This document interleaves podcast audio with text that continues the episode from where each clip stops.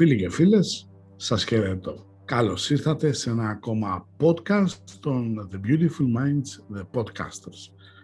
Σήμερα είμαστε εδώ, 26 Εβδόμου, ε, μετά από μια πανσέλινο και όπως έλεγε η Χάρης Αλεξίου, έχει πανσέλινο απόψε, εκεί είναι ωραία. Και η Πανσέλινος αυτή συνέπιπτε με τα γενέθλια της Ελλάδας με βάση το χάρτη της μεταπολίτευσης.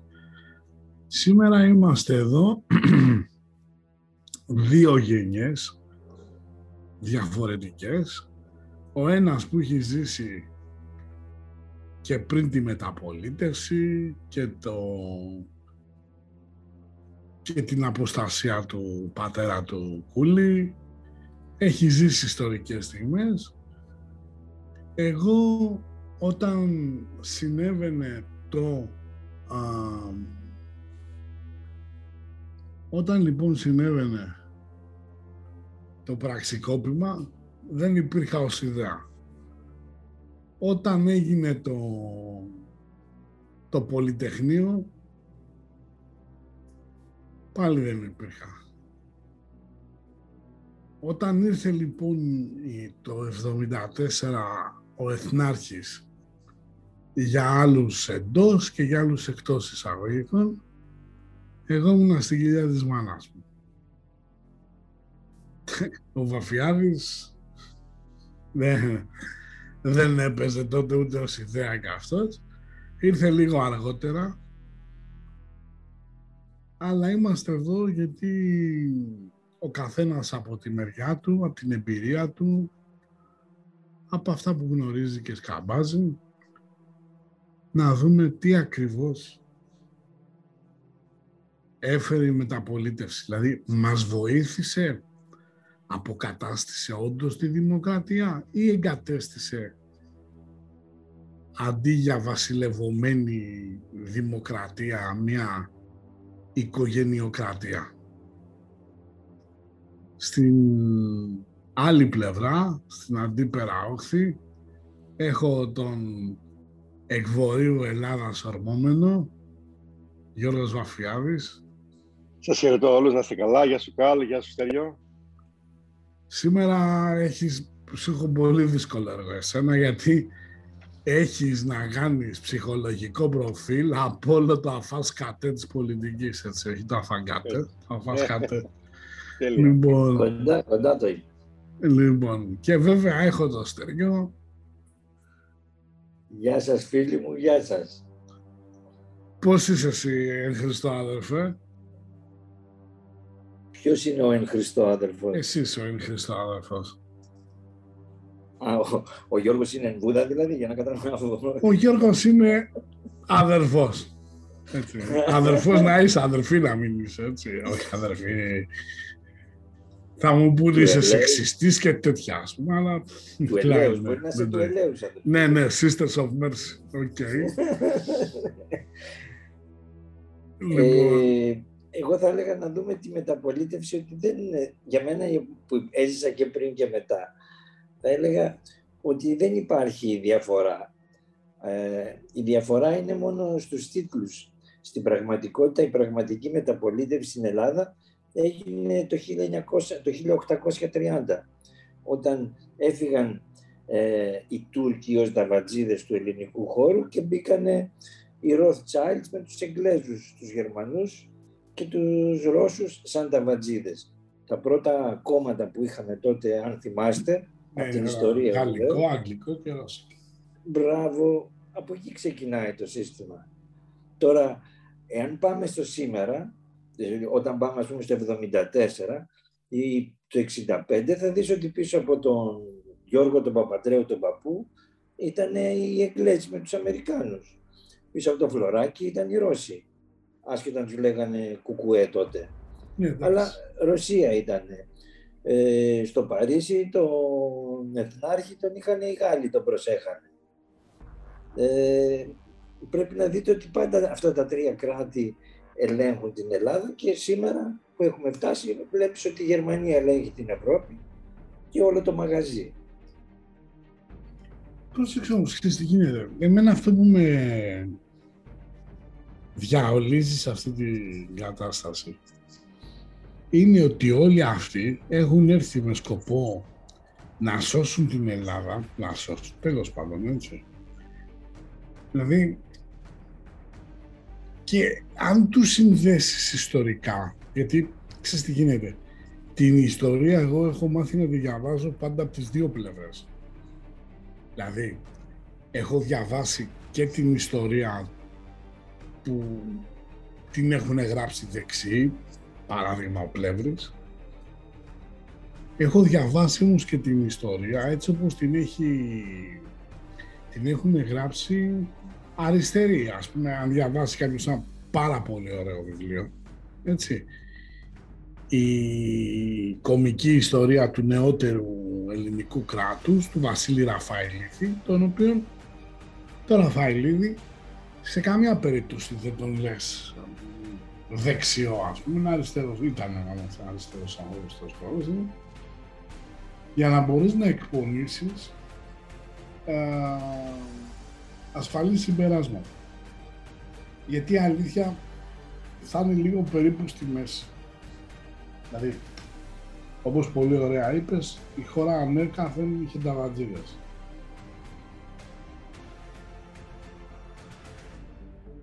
Εάν δηλαδή συνδέσουμε αυτούς τους ανθρώπους που περάσαμε, γιατί υπάρχει και πολιτική αμορφωσιά στον χώρο, έτσι. Βλέπεις ο άλλος μου λέει, Ρίγας Φεραίος, ρε κουμπάρε τι λέω. Εντάξει, OK, okay, να το συζητήσουμε, αλλά ο Ρίγας Φεραίος ήταν λίγο με τα σημερινά δεδομένα, λίγο ψιλοφασιστάκι. Ο ο Καζαντζάκης ας πούμε που λέτε.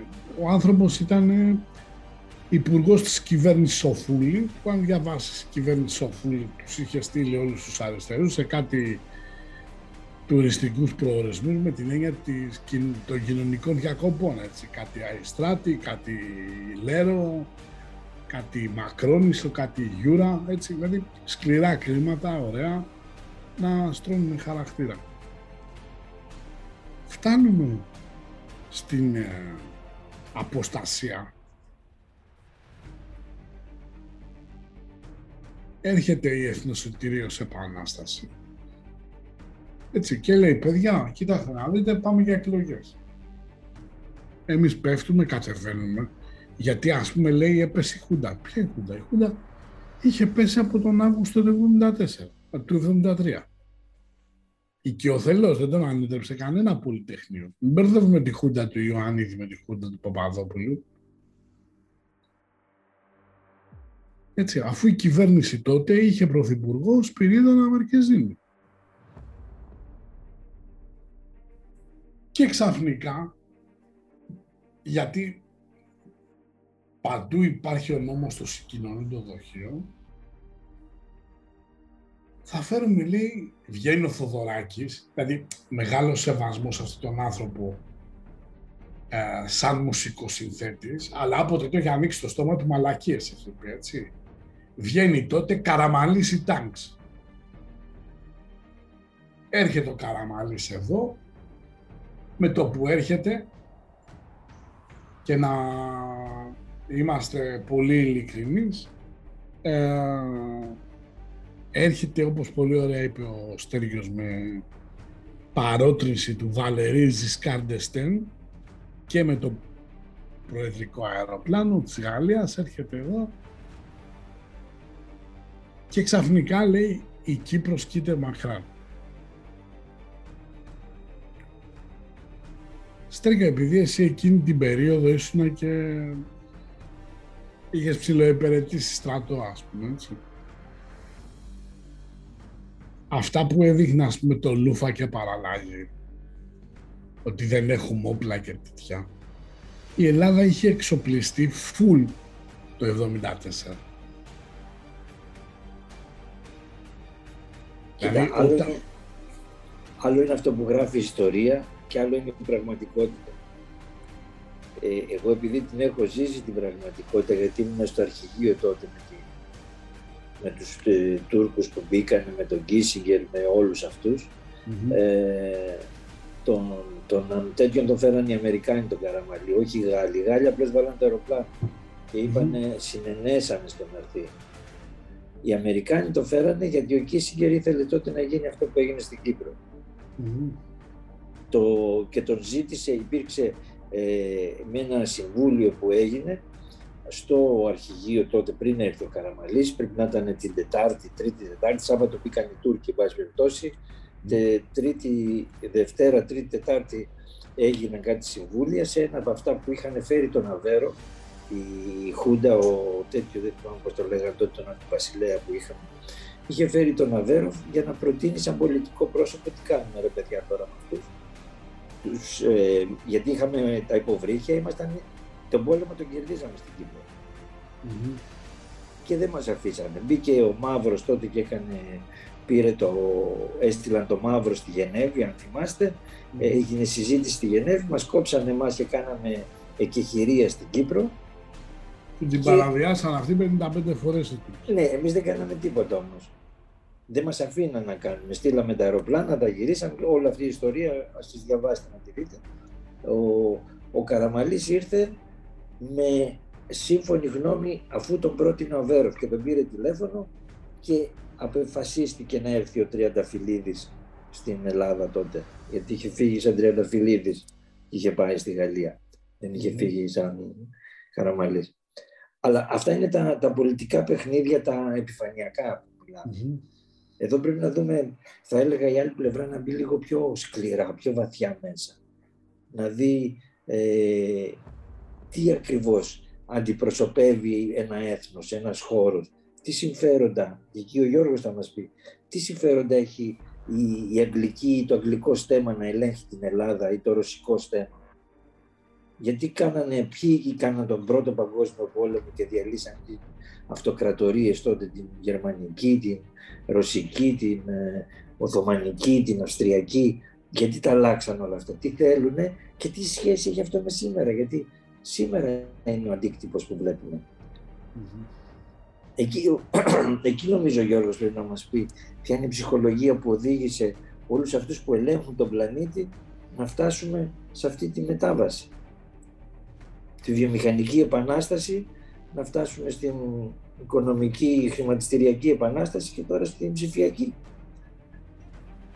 Πού μας πάνε ρε παιδιά; Ο Βάντης να, να προσθέσω ένα μικρό πράγμα που το με, με ρώτησες. Ε, το θέμα είναι ότι βλέπουμε συνέχεια ότι στην Ελλάδα τουλάχιστον, την Ελλάδα θα τη διοικήσουν διάφοροι και έχουν πάρα πολλές επεκτατικές τάσεις και οτιδήποτε. Ε, αυτό βαθύτερα ψυχολογικά, όπως έχουμε πει, η ανάγκη εξουσίας ή να πάρω πολύ παραπάνω πράγματα από αυτά που μου έχει δώσει η ζωή οτιδήποτε, είναι μια κατάσταση τεράστιου ναρκισισμού και μια, τεράστια, μια, μια κατάσταση τεράστιας επικίνδυνο χαρακτήρων. Βλέπουμε ότι πάρα πολλοί πολιτικοί, και ειδικά ο Κίσιγκερ και αυτά, και όλα αυτά τα καλά παιδιά, θα λέγαμε εισαγωγικά καλά παιδιά, έχουν πάρα πολύ. Ε, αν λέγαμε, αν μπορούσαμε να κάνουμε το ψυχολογικό στροφή, είναι αρκετά διαταραγμένα άτομα ε, στο βάθος τους. Δεν είναι σε ισορροπία εννοείται. Γιατί ενώ έχουν πάρα πολλά πράγματα, η ζωή τους έχει δώσει και οτιδήποτε, και μην ξεχνάμε ότι είναι μέσα μεταξύ τους ειδικέ τους ειδικές λέσχες που επικοινωνούν. Καμία σχέση με τεκτονισμούς και με αυτά. Έχουν δικά τους πράγματα. Μην λέμε τέτοια χαζά. Έχουν δικούς τους τρόπους που μεταξύ τους βρίσκονται, συζητάνε. Είναι πώς λέει, σαν θέλουν να κατακτήσουν. Πώς παλιά υπήρχε ένας κατακτητής μεγάλος, αλλά ήταν μόνος του έκανε πράγματα. Όλοι αυτοί μαζί γιατί θέλουν πλούτο, εξουσία και στην ουσία να διοικούν τους ανθρώπους θέλουν βαθύτερα. Γιατί έχουν πλούτο, δεν, δεν έχουν πλούτο, δεν είναι φτωχοί, αλλά θέλουν παραπάνω. Η ασυδοσία που έχει ο νους τους ή και εννοείται ότι είναι άθεοι στο βάθος τους, δεν πιστεύουν σε κανένα Θεό. Στο Θεό του χρήματος πιστεύουν ή στον δόλαρ, όπως λέγεται, ή όποιο, όποιο σύστημα. είναι ότι δεν θέλουν, δεν τους στάνει ποτέ τίποτα. Είναι αχόρτα, γι' αυτό ξεκινάει από μέσα τους. Ενώ έχουν θέσεις, ενώ τους έχει δώσει ζωή πράγματα και ενώ έχουν πετύχει είτε με βρώμικο τρόπο είτε με οποιοδήποτε τρόπο τις θέσεις τους, και είναι και ψηλά. Μιλάμε τώρα ο Κίσιγκερ και όλοι αυτοί δεν πεινούσαν. Ήταν σε μεγάλες θέσεις και σπουδές και αυτά. Αλλά από πίσω είχαν πάρα πολλούς που τους βοηθούσαν, συστατικά βοηθούσαν, για να κάνουν την ατζέντα τους. Αλλά από πίσω κρύβεται ψυχολογικά ένας διαταραγμένος νους, ο οποίος ποτέ δεν ικανοποιείται με αυτά που του δίνει η ζωή. Θέλει όχι μόνο παραπάνω, θέλει να σε ξεσκίσει κιόλας, όχι να σου κάνει κακό, να σε διαλύσει για να είναι μόνο αυτός. Δηλαδή ο δούλος και ο αφέντης. Αυτό είναι πάρα πολύ ναρκιστικό κομμάτι και πάρα πολύ επικίνδυνο. Και το βλέπουμε συνέχεια στους πολιτικούς ειδικά. Και αν δούμε, οι πιο πολλοί πολιτικοί είναι είτε δικηγόροι συνήθως, είτε όχι σε κάποια ιδιαίτερα επαγγέλματα, και πάντοτε δεν έχουν πραγματική σωστή νοημοσύνη, θα λέγαμε. Έχουν μια νοημοσύνη τελείως ε, όχι μόνο ανώριμη και πάρα πολύ φεδρή στην ουσία. Για μένα είναι άρρωστα άτομα, αρκετή πολιτική.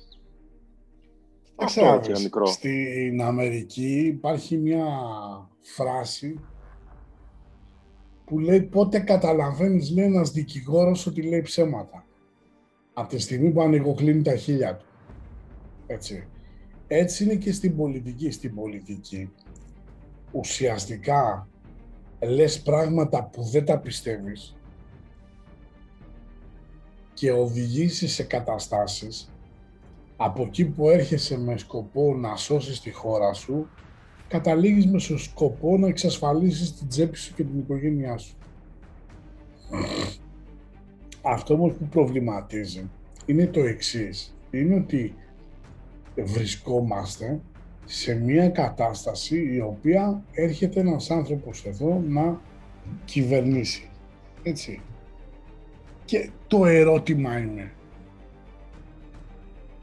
ποιος του έδωσε του Καραμαλή την εξουσία, γιατί ο Καραμαλής όταν ήρθε έφυγε ως φυγάς και γύρισε ως εθνοσωτήρας χωρίς καμία εκλογική διαδικασία. Εδώ είναι η πραγματικότητα των μηχανισμών διοίκησης των κρατών. Εκεί θα δείτε την αλήθεια ότι άλλο είναι αυτό που φαίνεται και άλλο είναι αυτό που δουλεύει από πίσω. Είναι όπως η τηλεόραση, βλέπεις την τηλεόραση στην εικόνα, αλλά στην πραγματικότητα ψηφιακό σήμα έρχεται και κάνει τι δουλεύει. Έτσι λοιπόν ψηφιακό σήμα μέσα από τη, ε, το Α2 θέλεις να το πεις, το Intelligence Services να το πεις, ε, FBI, CIA, αυτοί είναι που ρυθμίζουν το τι γίνεται σε κάθε χώρα. Είτε στον πολιτικό κόσμο, είτε στον οικονομικό. Γιατί μας παρουσιάζουν μια πλαστή πραγματικότητα. Ναι, και ξέρεις τι γίνεται. Προσπαθείς τώρα το αλληλού να του εξηγήσει πέντε πράγματα. Δηλαδή, ας πούμε, για παράδειγμα, εννοείται ότι υπήρξαν άνθρωποι οι οποίοι ε, φάγανε ξύλο στη Χούντα.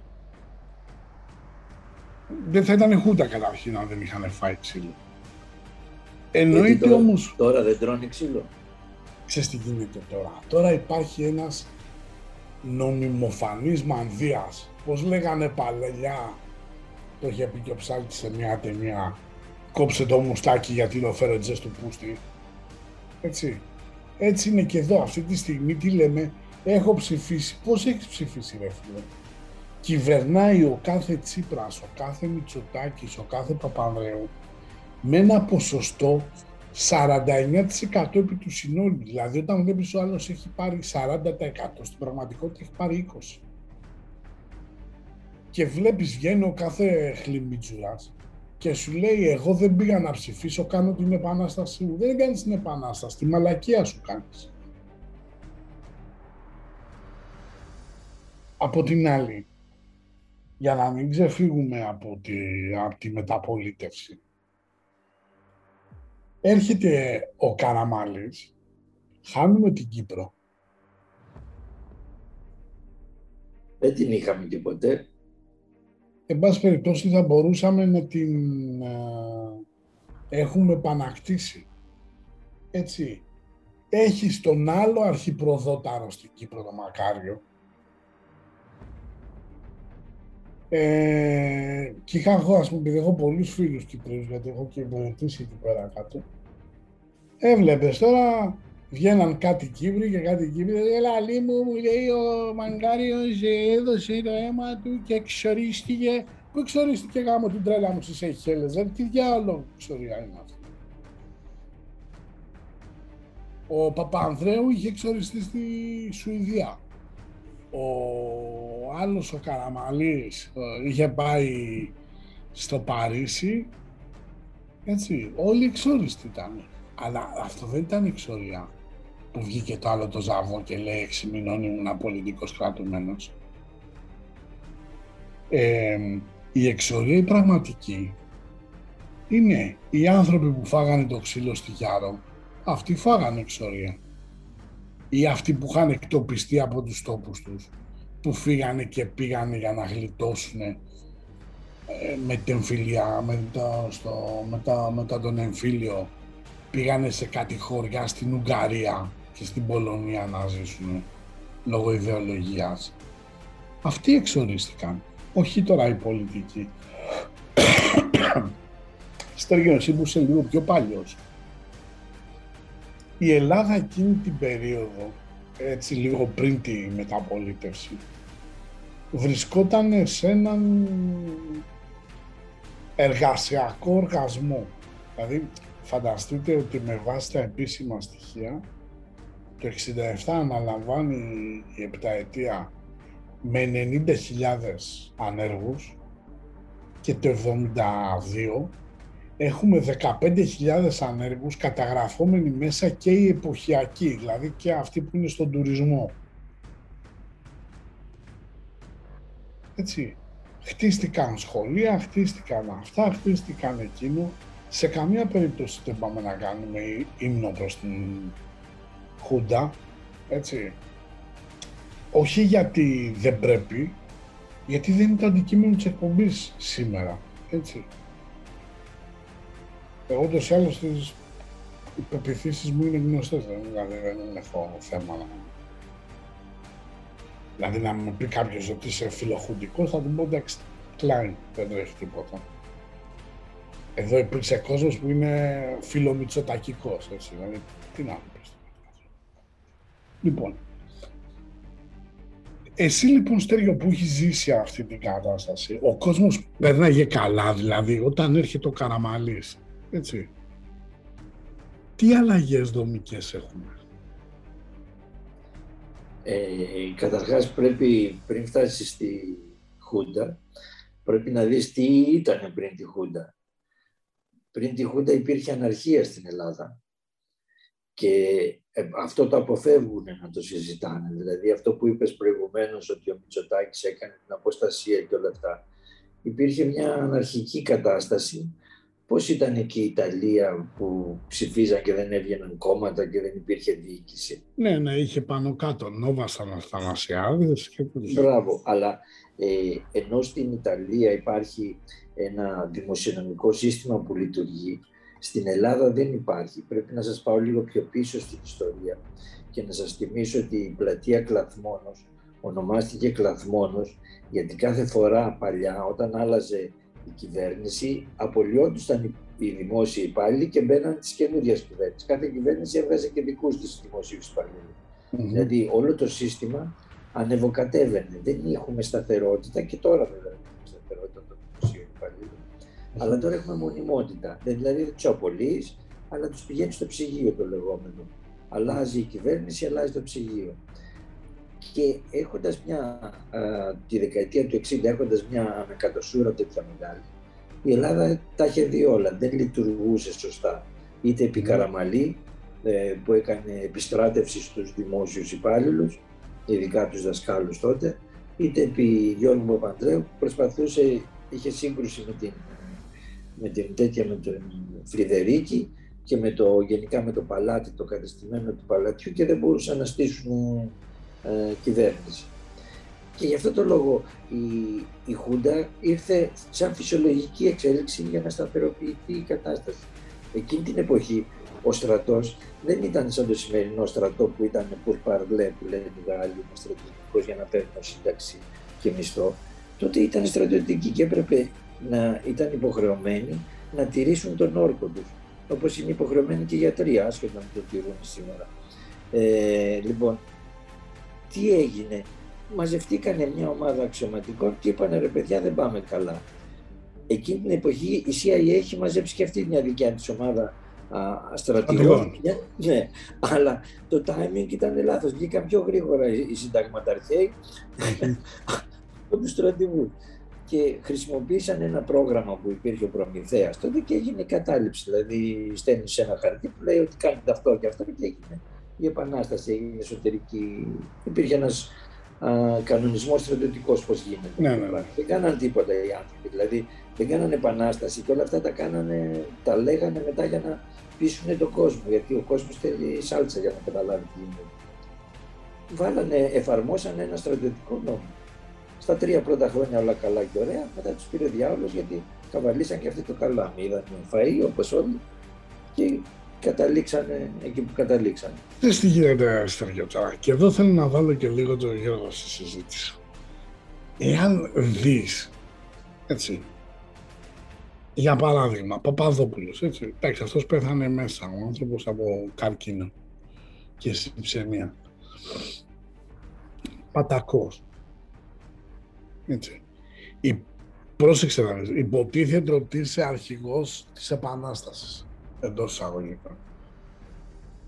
Σε μια θέλεις από εξοπλισμούς, θέλεις από γυμνάσια, λύκεια, νοσοκομεία, δρόμοι, φράγματα που, που χτίζονται, έτσι. Ο άνθρωπος είχε μια γκαρσονιέρα. Έτσι. Εδώ το κλέψανε κιόλας που την κλέψανε κιόλας και δεν βρέθηκαν ποτέ και οι ένοχοι, ως συνήθως. Ε, και βλέπεις τώρα, ιδίως αυτοί που είχαν μπει επί Πάσο, που ξεκινήσανε με ένα τρίπιο σακάκι και με ένα ζιβάγκο, βρέθηκαν να μην ξέρουν τι έχουν. Δηλαδή, πραγματικά, και εδώ θέλω τη βοήθεια του, του Γιώργη. Από τη μία έχουμε ανθρώπους οι οποίοι, άσχετα με το αν συμφωνεί κανείς ή διαφωνεί με το πώς ήρθανε στην εξουσία, πεθάνανε στην ψάθα που λέμε. Και από την άλλη έχουμε ανθρώπους οι οποίοι χωρίς να δικαιολογείται αυτό ούτε από το μισθό ούτε από τα εισοδήματα που είχαν να έχουν έναν φοβερά μεγάλο πλούτο. Δυσανάλογο με αυτά που δηλώνουν. Πώς το βλέπω.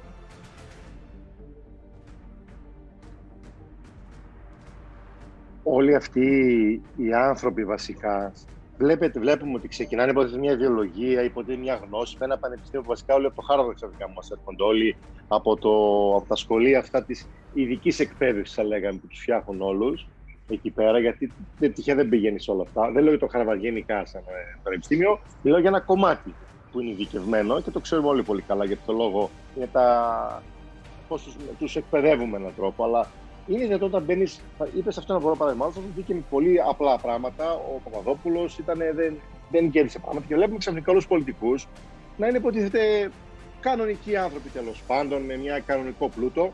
Και αν δούμε τώρα τις, τα πόθεν έσχεση και οτιδήποτε, τέλος με αυτά που είναι, όχι τα κρυμμένα, γιατί τα κρυμμένα τα τρέχαμε όλοι μακριά, βλέπουμε απίστευτα χρήματα.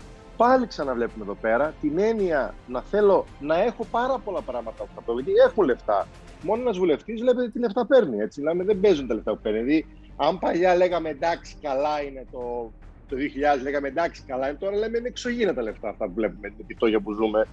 Αλλά έχουν πάρα πολλά χρήματα, χρησιμοποιούν πάρα πολλούς τρόπους να έχουν ύλη, να, να μπορέσουν παραπάνω ύλη, παραπάνω κτίσεις, παραπάνω πράγματα. Αλλά αυτά έχουν ένα κόστο. Στοιχεία δεν τα παίρνουν όλα αυτά. Δηλαδή, ε, κάποιοι τους τα δίνουν με κάποιες υποσχέσεις. Δηλαδή, δεν είναι επειδή είσαι καλό παιδί, επειδή είπε κάτι στα δίνω. Δηλαδή, θέλω να πω ότι υπάρχουν κάποιες έφνοιε και αν δείτε το ΚΙΣ, το γνωστό ΚΙΣ, το Κεντρικό Ελληνικό Συμβούλιο, πώς έχουν εκεί μέσα τα πράγματά τους, γιατί υπάρχει αυτό και δεν έχουν φόρο, ξέρετε. Έτσι. Όσοι είναι μέσα στο ΚΙΣ και ειδικά ευρωπαϊκέ εταιρείε, δεν έχουν φόρο ε, σε, στην Ελλάδα. Είναι ένα ειδικό τρόπο που έχουν κάνει. Ο Βενιζέλος νομίζω το έχει κάνει αυτό παλιά, νομίζω παλιά, γιατί και αυτός από εκεί ήταν βαθύτερα.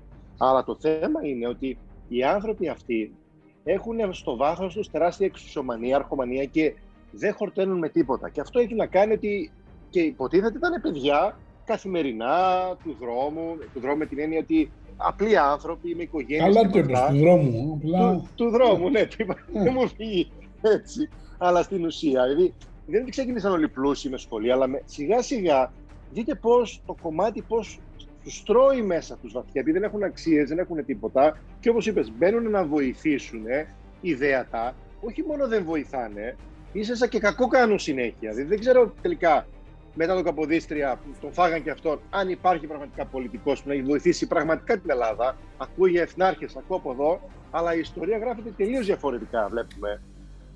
Ξέρεις και, μην ξεχάσουμε, και, για να, και, μην ξεχάσω, και να μην ξεχάσουμε το κείμενο του Ροκφέλλερ για τον Παπανδρέου. Έχει βγει ένα κείμενο μετά από 20-30 χρόνια, 40 χρόνια που επιτρέπουν οι FBI, τη CIA να βγάλει τα. Είναι στην Αμερική ένας νόμος που επιτρέπεται ναι, να βγουν τα κείμενα, η διαβάθμιση και έχει πάρει τα πιο πολλά λεφτά από τον από τον Ροκφελέρ και ήρθε στην Ελλάδα και έκανε αυτά που έκανε. Και έτσι διαλύθηκαν όλες οι. Πώς λέγεται, όλα αυτά που είχε η Ελλάδα εκεί πέρα και χαθήκανε. Η ζόλα και άλλες βιομηχανίες και άλλα πράγματα που είχαμε δει. Ε, δεν τυχαία όλα αυτά τώρα. Σε τι γίνεται. Έρχεται η μεταπολίτευση και τραβάμε ένα σοκ. Δηλαδή, φαντάσου το 76, λέει, καταργείται, λέει, υποχρεούσε λέει να έχει το νιατάξιο σχολείο. Πολύ ωραίο αυτό, σωστό. Δηλαδή ένα παιδάκι να έχει βγάλει τουλάχιστον ένα γυμνάσιο, έτσι. Δεν θα πούμε εντάξει ότι ένα παιδί τώρα του δημοτικού της κλάσης του στέριου ενδεχομένως να ήξερε πιο πολλά από ένα μαθητή Δευτέρας Λυκείου. Τα αφήνουμε αυτό απ' έξω. Ε, έρχεται μετά το Πασόκ είναι και αυτό με τις μεταπολίτευσεις και λέει σε ένα βράδυ θεσπίζουμε λέει 8 ώρο, θεσπίζουμε λέει όχι δουλειά το Σάββατο, ε, δώρο λέει Πάσχα, δώρο τέτοιο. Αυτό είναι πάρα πολύ ωραίο, έτσι είναι για τον κόσμο. Αλλά τώρα φαντάσου ότι τι απότομη στροφή ήταν αυτό, δηλαδή δεν έγινε σταδιακά ούτως ώστε και οι εργοδότες, γιατί ξέρεις στην, στην Ελλάδα κοιτάμε πάντα τη μία πλευρά. Δηλαδή ή θα κοιτάξουμε τους υπαλλήλους ή θα κοιτάξουμε τους εργοδότες, να το κοιτάξουμε ολιστικά το θέμα. Τώρα ας πούμε στην πραγματικότητα σε έχουν βάλει σε ένα τρυπάκι και λέει κοίταξε να δεις, καταργούνται οι εθνικές συλλογικές συμβάσεις που είχαν θεσπιστεί αυτές επί μεταξά, έτσι και μετά επί 7 αιτίας. Γιατί ας πούμε επί 7 αιτίας δεν λέει κανείς ότι φτιάξανε τον ΟΣΕ το 71, φτιάξανε τον ΟΑΕΔ. Δηλαδή τα ελληνικά ταχυδρομεία τους δώσανε μια άλλη μορφή βρισκόμαστε τώρα σε μια κατάσταση και σου λέει ότι κοίταξε να δεις, αυτή τη στιγμή το κράτος παραπέει. Γιατί όμως παραπέει το κράτος; Γιατί υπήρχε ανοχή, δεν θέλαμε να χτυπήσουμε το, τους νοσοκομιακούς, τους αστυνομικούς, τους δημόσιους υπάλληλους γενικότερα. Οι περισσότεροι δημόσιοι υπάλληλοι σχολάνε τρεις και μία η ώρα τρώνε σπίτι τους.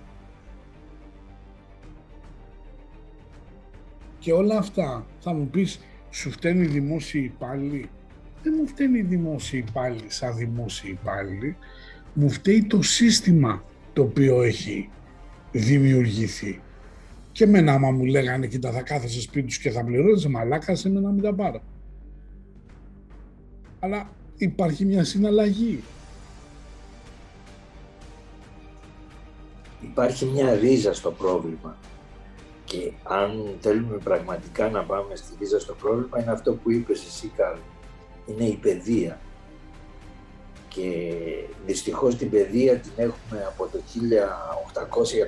και μετά συνέχεια ολισθαίνει προς το χειρότερο. Από εκεί ξεκινάει, γιατί όταν δεν έχει παιδεία ο άλλος να αντιληφθεί τι κάνει, να δει σφαιρικά τα πράγματα, τι περιμένεις; Όταν δεν δουλεύει όλος ο εγκέφαλος του και δουλεύει μόνο ενστικτόδης εγκέφαλος, προφανώς θα θέλει τα φράγκα.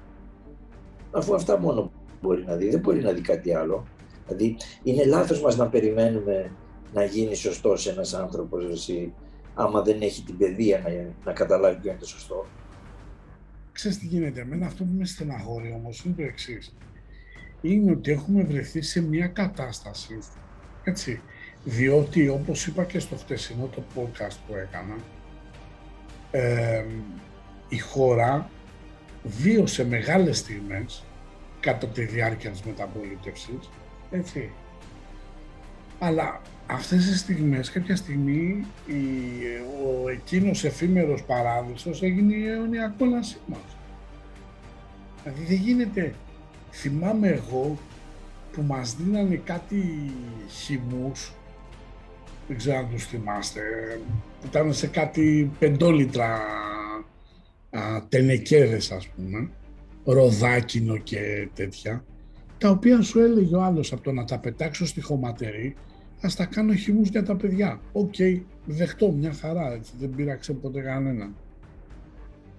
Αν όμως καταλάβουμε ότι τι παίχτηκε εκείνη την περίοδο, καταργούμε την καθαρεύουσα, στη, πάμε στη δημοτική, καταργούμε το πολυτονικό, πάμε στο μονοτονικό, καταργούμε την ποδιά. Η ποδιά είχε έναν ορισμό, όπως σε πολλά ξένα κράτη, τα, τα σχολεία έχουν ένα dress code. Σου λέει θα φοράς τάδε μπαντελόνι, τάδε παπούτσι, τάδε πουκάμισο.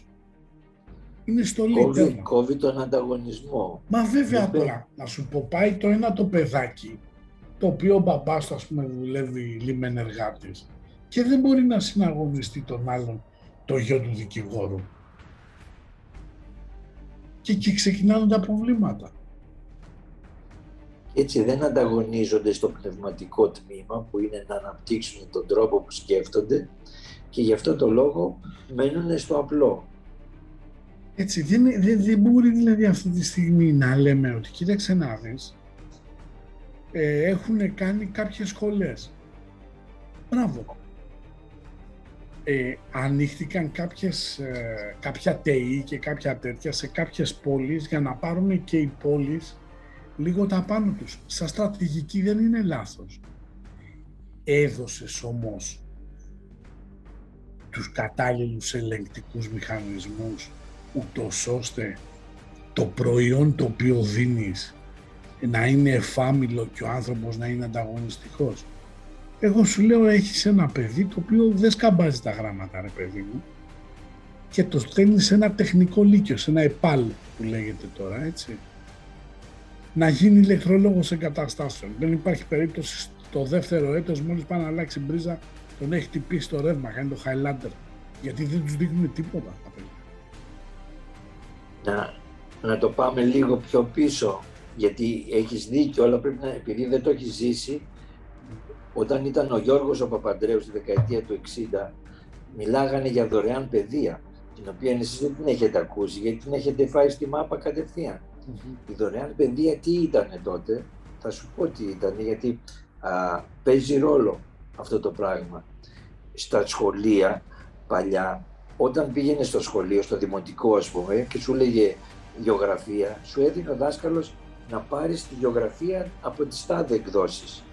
Έπαιρνες την ιστορία από τις τάδε εκδόσεις. Διάλεγε ο, ο δάσκαλος μέσα από 10 εκδότες, 8 εκδότες, 50 εκδότες, ποιο βιβλίο θέλει να διδάξει το Υπουργείο απλώς έδινε γενικές γραμμές και έλεγε ότι θα διδάξετε το Μέγα Αλέξανδρο. Τέρμα. Τι θα λέει, τι θα κάνει ο Μέγα Αλέξανδρος, αν ήταν αδερφή ή αν ήταν μπάι, δεν ήταν θέμα του Υπουργείου. Εντάξει. Ναι. Τι σημαίνει αυτό, σημαίνει ότι αγόραζε το παιδί το βιβλίο που δίδασκε ο δάσκαλος. Όταν έγινε η δωρεάν παιδεία, βγήκε ο οργανισμός εκδόσεως Που σημαίνει ότι κάποιοι τα παίρνανε για να γράψουν βιβλία τα οποία αυτά βιβλία ήταν ό,τι θέλει το Υπουργείο. Το ΚΙΣ που έλεγε προηγουμένως ο φίλος μου ο γιωργος Και έτσι περιορίστηκε τόσο πολύ η, η, η έννοια της κρίσης του, των παιδιών που πεθάνανε. Ήρθε και το ο Ράλης μετά το 75-76 που με εντολή που δεν μας είπε από πού τότε και η Γαλλία και η Ελλάδα κόψανε τα βιβλία κρίσης που είχαν, που είχαν ερωτήσεις μέσα στα αρχαία, είχαν όλη αυτή η πληροφορία των κρίσεων έκοψε. Και ήρθαν πλέον οι απαντήσεις ερχόντουσαν έτοιμες. Και φύγαμε από την σκέψη των ιδεών που ήταν ο, που δίδασκε ο Πλάτωνας και ο Σοκράτης στη σκέψη των ιδεών ή ο Αριστοτέλης και πήγαμε στην περιγραφική κατάσταση. Δηλαδή να περιγράφουμε τα πράγματα και αυτό που συζητάτε σήμερα για τα παιδιά είναι ότι τα παιδιά λειτουργούν με περιγραφική κατάσταση. Η, αρχαία, η καθαρεύουσα που είπες και η απλή καθαρεύουσα, αν πάρεις να διαβάσεις Ροίδη που είναι του 19ου αιώνα συγγραφέας, δεν θα καταλάβετε Χριστό. Κι όμως το χιούμορ που έχει μέσα και η, ο τρόπος που μιλάει είναι όπως είναι αυτό, όπως μιλάει η βασίλισσα της Αγγλίας. Ο τρόπος που εκφράζεται ήταν αυτό η λακωνική μορφή του χιούμορ που υπήρχε mm-hmm. παλιά. Όμως έχει χαθεί. Είχαμε το Ροίδη, είχαμε το Βαλαωρίτη, αυτούς δεν τους ξέρουμε. Είχαμε το Κρυστάλλι που είναι ε, ρομαντικός ποιητής. Μέσα σε αυτά αναπτύσσεται ο νους και το συνέστημα. Φτάσαμε να έχουμε σήμερα τον Ρίτσο, τον Σεφέρι, τον Λουντέμι σαν επίπεδο αντίληψης και άμα πεις διάβασε Λουντέμι, το θεωρούν και κουραστικό το Λουντέμι. Δηλαδή, που είναι αστεία τα κείμενά του μπροστά στα άλλα, στο να αναπτύξουν τον εγκέφαλο εννοώ, έτσι. Mm-hmm. Δεν θέλω να κατηγορήσω τον συγγραφέα. Όχι, όχι, καμία Πώς, πώς αναπτύσσεται το εγκέφαλο μέσα από τις λέξεις. Πρέπει να δείτε τα κείμενα που υπήρχαν και να δείτε πόσο φτηνό και φτωχό είναι το σημερινό λεξιλόγιο, το οποίο πλέον έφυγε από τη λέξη και έχει πάει στην εικόνα. Και πλέον σήμερα δεν διαβάζουμε, βλέπουμε εικόνα. Και η εικόνα δεν ενεργοποιεί το συνέστημα σωστά με βάση την νόηση, αλλά το ενεργοποιεί με βάση το συνέστημα. Και πλέον έχει χαθεί η μπάλα και γι' αυτό είμαστε σε αυτό το επίπεδο. Πάει να βάλεις την πρίζα ο ηλεκτρολόγος και παθαίνει ηλεκτροπληξία. Γιατί δεν έχει μάθει παρά μόνο από την εικόνα να καταλάβει ότι θα το βαρέσει το ρεύμα. Καταρχήν να σου πω κάτι. Έχει χαθεί με την έννοια της παιδείας, γιατί εγώ την έζησα τη δωρεάν παιδεία σαν παιδί. Αλλά σαν γονιός δεν τη ζω; Γιατί όμως, έτσι. Στα, στο γυμνάσιο είναι μια διδακτική ύλη. Ε, λέει αυτά θα τα μάθετε στο Λύκειο. Στο Λύκειο μόλις πας, σου λέει πρέπει να τα έχετε μάθει στο γυμνάσιο. Οπότε υποχρεωτικά οδηγήσεις στον τρίτο δρόμο που είναι η παραπαιδεία και είναι το φροντιστήριο. Έτσι. Αυτή τη στιγμή ένα παιδί για να κυνηγήσει τα όνειρά του έτσι, θέλει πολύ κόπο και εντάξει να το βάλεις και θέλει και χρήμα. Γιατί δυστυχώς το εκπαιδευτικό σύστημα που έχουμε είναι εντελώς αθρώο. Δηλαδή, σου λέει ο άλλος, θα πάω να περάσω, ξέρω εγώ, τι να σου πω, φιλοσοφική Αθήνα, λέμε τώρα, την οποία όμως θα καθίσω 12 χρόνια για να τη βγάλω. Ρε φίλε, δεν κάνεις άμα κάνεις 12 χρόνια, δεν το καταλαβαίνεις. Ή θα πάει ο άλλος, λέει, πέρασα με 7, μαθηματικός σάμου. Δηλαδή, πρόσεξε να δεις υπάρχει περίπτωση ένας άνθρωπος που έχει γράψει πανελλήνιες 7 να μπορέσει να με α, καθοδηγήσει στα μαθηματικά και εν πάση περιπτώσει πέρασε. Θα τη βγάλει τη σχολή ποτέ. Εκτός αν μπει, κοίταξε να δεις, μένω στο Πυθαγόριο στη Σάμου ή είμαι ένα τσιγάρο δρόμο στο Πανεπιστήμιο. Τότε εντάξει, OK. Okay. Πέρασε συνειδητά, δεν ζορίστηκε, έγραψε τα, αυτά που έπρεπε και πέρασε και πήγε Sorry. Λοιπόν, η παιδεία δεν μπορεί να αλλάζει κάθε τρεις και λίγο. Τώρα λέει θα κάνουμε, μίλαγα χθες με μια φίλη που είχαμε βγει με τη σύζυγο για καφέ και μου λέει κάνω σεμινάριο σεξουαλικού προσανατολισμού. Λέω θα έχετε και εργαστηριά, πρακτική εξάσκηση. Εντάξει, OK. Okay. Θρησκευτικά, θρησκευτικά παλιά που έπρεπε να μάθεις πέντε πραγματάκια, δεν θα πω αν είμαι υπέρ κατά. Έτσι. Αυτή τη, τη στιγμή δεν κάνουμε θρησκευτικά, κάνουμε θρησκεολογία. θα μάθω εγώ πώς ε, ξέρω εγώ οι μουσουλμάνοι προσεύχονται προς τη Μέκα. Δεν με ενδιαφέρει. Αν κάποιος είναι μουσουλμάνος, σας πάρει από το μουφτί, το μουεζίν, δεν ξέρω ποιον παπάρα έχουν εκεί, να πάρει την κατεύθυνσή του, θα την πάρει από το δικό μου το σχολείο. Ιστορία. Α, δεν θα κάνουμε Βαλκανικούς πολέμους. Γιατί δεν θα κάνουμε Βαλκανικούς πολέμους, γιατί οι Τούρκοι χάσαν. Δεν θα κάνουμε, λέει, Μέγα Αλέξανδρο, θα κάνουμε πέντε πράγματα περιεκτικά. Γιατί, γιατί ο Μέγας Αλέξανδρος ε, κατέκτησε τον κόσμο. Δεν θα κάνουμε αυτό γιατί θα κάνουμε μόνο, λέει, ξέρω εγώ, αναγέννηση και διαφωτισμό. Δεν πες όμως ότι η αναγέννηση πάτησε πάνω στην αρχαία Ελλάδα, γιατί δεν θα υπήρχε αναγέννηση τότε. Δηλαδή, καθό, αντί να καθίσουμε να μάθουμε τα πολύ ουσιαστικά, είδες να κάνουμε καμία γιορτή για τη μάχη των Θερμοπυλών. Τα παιδιά μας μάθανε πιο πολύ από την ταινία 300 του Λεωνίδα με τον Τζέραλ Μπάτλερ παρά τα βιβλία που έπρεπε να μάθουμε. Αυτό Για... είναι τραγικό. Γι' αυτό πρέπει να επιτραπεί να κάνει ο κάθε ένας να εκπαιδεύει τα παιδιά του, αν θέλεις στο σχολείο, αν θέλεις σπίτι του γιατί τώρα αυτό δεν επιτρέπεται. Και δυστυχώς αυτό περιορίζει τις γνώσεις. Ενώ στις Ηνωμένες Πολιτείες μπορείς να διδάσκεις εσύ τα παιδιά στο σπίτι και ας δίνουν εξετάσεις μετά να δίνουν να περνάνε τις τάξεις ή όχι. Και αυτό θα είναι το πιο σωστό. Γιατί έτσι θα πάρουν παιδεία τα παιδιά και μάλιστα εγκυκλοπαιδική που μπορεί να δώσει κάποιος γονέας. Δηλαδή, θα ήθελα να, να προσθέσω ναι, κάτι, μια που το, το, το, ζω πολύ από τη δουλειά μου από πολλούς, από πολλούς γονείς που έρχονται, γιατί μην ξεχνάμε κάτι, ότι όλο αυτό το σύστημα της παιδείας, το οποίο είναι τραγικό και εγώ έχω ζήσει, ένα πολύ ταλαιπωρή με τα φροντιστήρια, ήταν η μόδα των φροντιστηρίων, έτσι, που στην ουσία η παραπαιδεία έφυγε στο Θεό. Δηλαδή υπάρχει ένας άνθρωπος ο οποίος δουλεύει αρκετές ώρες. Και που κανονικά θα έπρεπε το σχολείο που πληρώνει ένα σχολείο, δεν πληρώνει ένα σχολείο και πάει το παιδί του. Όχι μόνο δεν φτάνει μόνο αυτές οι ώρες το παιδί, πρέπει μετά το παιδί να κάνει χίλιες άλλες ώρες, ενώ φροντιστήριο, ενώ θα πρέπει να μάθει από το σχολείο πράγματα και ποιότητα, να δώσει και άλλα λεφτά που στην ουσία βαριέται. Γιατί εντάξει, πόσο, πόσο γνώση να πάρει από το πρωί το βράδυ, γιατί μπορεί να κάνει άλλα πράγματα απόγευμα, να κάνει οτιδήποτε. Και εγώ ζω πάρα πολλούς γονείς, οι οποίοι και παταλαιπωρούνται πάρα πολύ οικονομικά και δεν έχουν χρόνο να, να βοηθήσουν τα παιδιά. Και τα παιδιά πρέπει να, είναι, τα παιδιά, να καταλάβουμε κάτι, έχουν ανάγκη και να κουνηθούν και να ενεργοποιηθούν. Δεν μπορεί να κάθονται όλη μέρα από τα 10 τους 12, 15 σε μια καρέκλα αιώνια. Κάποια παιδιά το έχουν σαν τέντεση, σαν ψυχολογική προφίλ, τους ταιριάζει. Κάποια παιδιά που έχω, που βλέπω, που είναι πιο ενεργητικά, που έχουν διάσπαση προσοχής, που έχουν δυσλεξία. Έχουμε πάρα πολλά παιδιά με δυσλεξία πια. Εμείς δεν είχαμε δυσλεξία τότε. Γιατί γίνεται όλο αυτό το πράγμα, το έχουμε σκεφτεί ποτέ αυτοί που διοικούν, γιατί δεν εκπαιδεύουμε σωστά. Αλλάξαμε τα βιβλία. Άλλαξε το σύστημα. Τα παιδιά αυτά βαριούνται απερίγραπτα τα καινούργια παιδιά. Έχω παιδιά τα οποία κοιτάνε το ταβάνι γιατί βαριούνται, γιατί δεν υπάρχει συζήτηση, δεν υπάρχει έμπνευση. Ο δάσκαλος παλιά, κανονικά σαν δάσκαλος, θα έπρεπε να εμπνεύσει τα παιδιά, να μπορέσει να τα βοηθήσεις, να καταλάβουν ότι αυτό είτε ένα αρχαίο κείμενο, μπορεί να μην σου χρειάζεται. Όλοι μου λένε, τα παιδιά μου λένε, Μα δεν θα μας χρειαστεί στο μέλλον.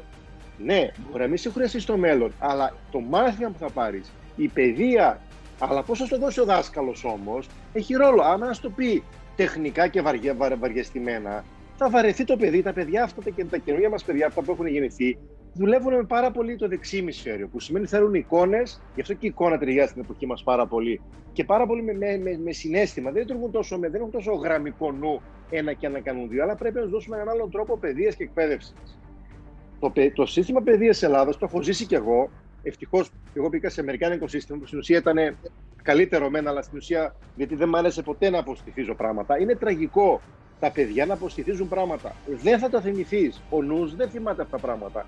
Χρειάζεται κατανόηση, χρειάζεται διάβασμα και συζήτηση με τον δάσκαλο και όλοι μαζί μετά να συζητήσουμε και να παρουσιάσουμε το θέμα, αλλά σαν συζήτηση. Σαν όχι να τα πω απ' έξω σαν βιβλίο. Αλλιώς παίρνω το βιβλίο και το, και το αντιγράφω. Δηλαδή, αυτό που τα παιδιά δεν αφήσουν κριτική σκέψη, δεν συζητάνε, δεν κάνουν εργασίες πάνω σε ένα θέμα, να το ψάξουν, να πούνε το σωστό το λάθος, να βοηθήσει ο καθηγητής, όχι να κυνηγάνε το βαθμό.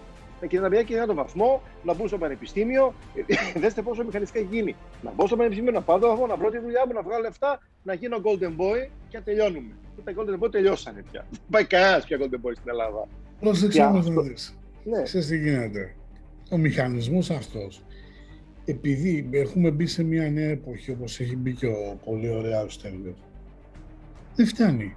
Δηλαδή πες, ας πούμε, μπήκε σε ένα πανεπιστήμιο οικονομολόγος, νομική, οτιδήποτε, έτσι. Πρέπει να συνεχίζεις διαβίου να παίρνεις εξειδικεύση. Πάει η εποχή που πήγε ο δικηγόρος, έγινε δικηγόρος και του πετάγανε τις γλάστρες από πάνω για να βρει τη χρυσή τη, την ύφη και να κάνει το χρυσό το προξένιο, έτσι. Αυτά είναι στις ταινίες με τη Βασιλιάδου. Το πρόβλημα όμως είναι το εξής. Πάμε τώρα στην παιδεία, πάμε στην υγεία. Πάω εγώ αυτή τη στιγμή έτσι, και μου λένε κοίταξε να δεις, είσαι σε μια ηλικία, πρέπει να κάνεις μια εξέταση, έτσι. Την εξέταση αυτή λέει, ας πούμε, το PSI του προστάτη, έτσι. Δεν δικαιούσε να την κάνεις δωρεάν θα πρέπει να συμμετέχεις. Ο άλλος όμως που έχει έρθει παράνομα από το Ισλαμπαμπάντ, ε, την Μπουρκίνα Φάσο και το Μάτσο Πίτσου στον Αμαζόνιο, έχει το δικαίωμα να το κάνει. Γιατί ρε φίλε; Δηλαδή δεν λέω, όλοι έχουμε δικαίωμα πρόσβασης στην υγεία, ποσό δε μάλλον στην πρωτοβάθμια υγεία. Αλλά εδώ τώρα τα πράγματα έχουν ξεφύγει. Δηλαδή πας σε ένα γιατρό και ο γιατρός πλέον σου λέει θα κάνεις αυτή την εξέταση, εκείνη την εξέταση, εκείνη την εξέταση στο τάδε διαγνωστικό κέντρο. Γιατί ρε φίλε στο τάδε, εγώ θέλω να πάω το άλλο που είναι απέναντι από το σπίτι μου Όχι, θα πας γιατί μόνο αυτό εμπιστεύομαι, γιατί υπάρχει συναλλαγή. Το πρόβλημα ξεκινάει γιατί θες να πας στον γιατρό. Για να θες να πας στον γιατρό, πάει να πει ότι κάτι δεν κάνεις εσύ σωστά στον εαυτό σου και τον έχεις αρρωστήσει. Όταν αυτό ξεκινήσει και το κάνεις, δεν θα χρειάζεται να πας σε κανένα γιατρό. Έφυλε, με αυτούς τους καριόλιδες που έχουμε απάνω είναι να μην αρρωστήσει. Μην τρελαίνεις τώρα κι έτσι. Πώς να μην αρρωστήσει. Σηκώνει, δηλαδή σου έρχεται ο λογαριασμός της ΔΕΗ και φοβάζει την αστυνομία να έρθει να την ανοίξει το τμήμα εκρηκτικών μηχανισμών. Λες είναι βόμβα, θα σκάσει. Βάλε φωτοβολταϊκά, να μην πληρώνεις Φωτοβολταϊκά, ε; Ναι, για να βάλεις φωτοβολταϊκά πρέπει να έχεις και δικό σου σπίτι. Μπορεί να τα ξυλώνεις όταν αλλάζεις σπίτι, θα αλλάζεις και τα φωτοβολταϊκά. Βάλε ένα μυστήρα μεγάλο, έτσι να... Λύσεις υπάρχουν. Το θέμα είναι τι θέλεις. Να δώσεις λύσεις στην τέτοια, αλλά στους γιατρούς μην πηγαίνετε, διότι είναι τρεις γενιές αγράμματοι με αυτά που λέμε τώρα, λέμε για παιδεία. Η παιδεία είναι και στους γιατρούς πια. Όλοι οι γιατροί ναι. αυτοί τώρα θέλουν και οι ίδιοι το ξέρουν ότι είναι αγράμματα, απλώς δεν θέλουν να το παραδεχτούν. Ναι, σε αυτό τώρα δεν μπορώ να σου πω ότι έχει άπληκο. Δηλαδή, φαντάσου είχε πάει η σύζυγος σε έναν ε, γιατρό, με αυγενικό τώρα, έτσι, και της λέει δεν θα σηκώνεις ποτήρι, δεν θα κάνεις αυτό, δεν θα κάνεις εκείνο και πήγε σε έναν φυσικό θεραπευτή και την έχει κάνει και παίζει τέννις με τον Τσιτσιπά, ας πούμε, έτσι. Ε, τι να λέμε τώρα. Ειδικά δεν θα ξεχάσω οι παλιοί γιατροί, οι παλιά γενιάς, πόσο γνώση γενική είχαν, έτσι. Γιατί χάθηκε αυτό το πράγμα από την υπερβολική εξειδίκευση, εξειδίκευσης, ο φάρμακο, φάρμακο. Ξέρανε το σωστό τρόπο της γενικής παιδείας, της γενικής ιατρικής και τι ωραία γνώση είχαν και πόσο πραγματικά είχαν και ποιότητα και συνέστημα είχαν. Έτσι. Δηλαδή, έχω γνωρίσει γιατρούς παλιάς γενιάς, παππού μου θα λέγαμε έτσι, τέτοιο που εντάξει, πρόλαβα μικρός, ήταν πάρα πολύ καλή. Μετά έγινε πάρα πολύ στην ιατρική. Η υπερβολική εξειδίκευση, η υπερβολική φαρμακολογία, η υπερβολική. Ε, όλα αυτά τα καινούργια τα μοντέλα τα οποία πάλι για τον πλούτο είναι και για οτιδήποτε. Πάλι δεν εκπαιδεύτηκε ο κόσμος τι σημαίνει, να το πούμε και μια που το λέμε τώρα, δεν έχει εκπαιδευτεί ο κόσμος. Σημαίνει ανοσοποιητικό, δεν ξέρει τι σημαίνει. Ξέρουν όλα πέραν αντιβιωτικά. Ήταν μια εποχή, θυμάστε, εγώ ζει στην εποχή που πέραμε yeah. όλα αντιβιωτικά. Μιλάμε μετά, έχω πάρει τα αντιβιωτικά σαν το τέτοιο, σαν το νερό τα πήραμε τότε με το παραμικρό και μετά βγήκε. Α, όχι, δεν χρειάζεται τόσο αντιβιωτικά μετά. Υπάρχουν και άλλοι τρόποι. Κανένας δεν μας εκπαίδευσε για τα πεταχώνα τότε φαρμακευτικές. Κανένα δεν έμαθε. Θα μου πει και εμείς ήταν και δικιά μας ευθύνη να ξέρουμε τι φυσικό τρόπο, βιταμίνη C ή τα φρούτα. Θα πεις και τα φρούτα τώρα έχουν άλλα προβλήματα. Αλλά παρόλα αυτά δεν μας έμαθε, δεν μας έμαθε και δεν διαβάσαμε κι εμείς όμως, γιατί και δικό μας ευθύνη δεν είναι μόνο το γιατρό ότι το ανοσοποιητικό υπάρχουν πολλοί τρόποι να το ανεβάσουμε. Κανένας ιατρική δεν μιλάει το ανοσοποιητικό. Μιλάει για την αρρώστια. Περίμενε, περίμενε, περίμενε. Και τώρα διαβάζεις ότι το εμβόλιο θα σου κάνει κακό, αλλά είσαι ψεκασμένος. δεν το καταλαβαίνεις ότι όταν υπάρχει μια κλίκα η οποία ελέγχει τα μέσα και τα έξω θα σε βγάλει ότι είσαι ο τρελός, ο ημίτρελος, ο παραβατικός, ο μουρλαμένος ή μια κινητή βόμβα για την ανθρωπότητα. Και, και πήγανε, κάνανε, κάνανε τώρα στην Μύκονο, την κλείσανε και ως διαμαγείας ξανανοίγει η Μύκονος, έτσι. Αλλά τώρα έφυγε ο κορονοϊός από Μύκονο, πήρε το super fast ferry, πήγε πάρο αντίπαρο. Δηλαδή, πρόσεξε να δεις, αυτή τη στιγμή έχουμε έρθει σε ένα μεταπολιτευτικό κράτος το οποίο σε κυβερνούν άνθρωποι τόσο ηλίθιοι, έτσι, που αν τους βάλεις να βγάλουν κοινόχρηστα σε μονοκατοικία, όχι πολυκατοικία, μην μπερδευόμαστε, δεν ξέρουν. Το θέμα είναι δηλαδή, εμείς τι κάνουμε. Κοίταξε να δεις, αυτό είναι ένα πάρα πολύ ωραίο ερώτημα. Διαφωνώ κάθετα με όσους λένε δεν πάνε να ψηφίσω. Έτσι, γιατί ουσιαστικά χαρίζεις το δικαίωμα του αλλού να σου περάσει αλυσίδες στα ποδάρια. Αυτά τα έχεις πάρει ήδη κληρονομικά. Ψηφίζετε, ψηφίσεις, θα βγάλουν αυτό που θέλουν. Ε, κοίταξε να δεις, τότε είναι να κάνει ο καθένας το Μαξιμιλιανό Ροβεσπιέρο και για να σηκώσει το λάβαρο της Επανάστασης. Δεν παίζει κάτι άλλο. Δεν μπορούμε να το κάνουμε διότι αυτή τη στιγμή δεν υπάρχει η συνειδητότητα των ανθρώπων για να κάνουν επανάσταση. Είναι όλοι μια χαρά. Ναι. Βλέπουν Facebook και καθάρισαν. Άμα δουν και Instagram ωραία φωτογραφία, TikTok, Τέλειωσε, δεν υπάρχει Τότε μια καλή λύση είναι να ανοίξουμε ένα τάφο δύο επί ένα, να πέσουμε μέσα και να περιμένουμε να πέσει ταφόπλακα. Όχι, μπορούμε να περνάμε καλά έτσι όπως είναι. Απλώς να είμαστε παρατηρητές των γεγονότων. Κοίταξε, να σας πω τι γίνεται τώρα. Όταν βλέπεις το διπλανό σου να υποφέρει, έτσι, γιατί ας πούμε, λέει τώρα, άκουσα μια φήμη ότι δεν θα σε αφήσουν ανεμβολίαστο να μπαίνεις μέσα σε σούπερ μάρκετ. OK. Okay.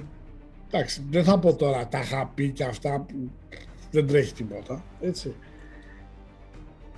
Εμένα προσωπικά δεν με ενδιαφέρει, θα μου τα φέρει σπίτι το σούπερ μάρκετ, έτσι. Αλλά για ένα ανθρωπάκι που θέλει να βγει για να κάνει τη βόλτα του, για έναν άνθρωπο που θέλει να πάει να ψωνίσει γιατί δεν έχει πρόσβαση άλλη, δεν έχει κάρτα, δεν έχει αυτό, δεν έχει εκείνο, δεν έχει άλλο, έτσι. Τι θα κάνει; θα κάνει το εμβόλιο. Ναι. Αλλά τα ανθρωπάκια που λες έχουν κάνει ήδη το εμβόλιο. Είναι πρώτα-πρώτα γιατί ήδη φοβούνται. Γιατί το εμβόλιο είναι ο φόβος. Αυτό που πουλάνε είναι ο φόβος. Φοβούνται μην πεθάνουν. Μα έτσι κι αλλιώς θα πεθάνουν. Έτσι θα πεθάνουμε όλοι. Το θέμα είναι δεν είναι πώ θα πεθάνεις, να ακούσει τις εκπομπές, τι κάνεις αφού πεθάνεις. Εκεί είναι το κόλπο. Μόνο δεν πάμε να πάρουμε καμιά διαφήμιση από ένα γραφείο τελετών Μπούκουρας και τέτοια χεστούν στο τάλαρο. Αυτά εσύ είσαι στο χρηματικό, εσύ. Ναι, ναι, ναι. λοιπόν, το θέμα είναι το εξής ότι αυτό το μεταπολιτευτικό κράτος, από όπου και να το πιάσεις, έχει πρόβλημα. Να το πιάσεις από τη δικαιοσύνη, Πάει ο άλλος, λέει εντάξει, λέει 103 νεκροί στο μάτι, έτυχε λέει στη βάρδια μου.